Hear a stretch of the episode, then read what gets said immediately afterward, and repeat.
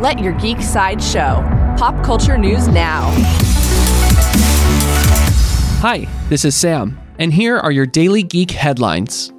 Coming soon from Universal, Stranger Things star Millie Bobby Brown has been cast as Susie Swanson in the film adaptation of young adult novel The Thing About Jellyfish.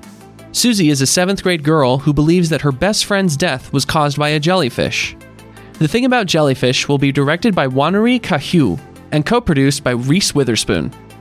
New from Warner Brothers, the Tom and Jerry hybrid live action and animation film has received an official release date. Based on the popular cartoons created by Hanna-Barbera in 1940, the film will center around the classic dynamic of cat and mouse in a battle of wits and lunch.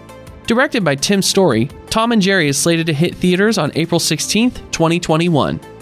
Up next on Netflix, photos from the set of Netflix's upcoming adaptation, The Witcher, starring Henry Cavill, have leaked. The photos show off several members of the cast following a vehicle that is transporting a horse, quite possibly everyone's favorite animal companion, Roach. A release date for The Witcher has not yet been announced. For fans of Teddy Boy, Pulse Films has optioned the screen rights to the popular Chinese comic book series Teddy Boy. Teddy Boy will be developed as either a feature film or an episodic series. The comic follows Honam Chan's journey through the ranks of the Hong Kong Triad Hierarchy, an underground organized crime group.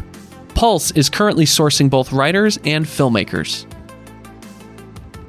This has been your Daily Geek Headlines Update. For even more ad free pop culture news and content, visit geeksideshow.com. Thank you for listening, and don't forget to let your geek side show.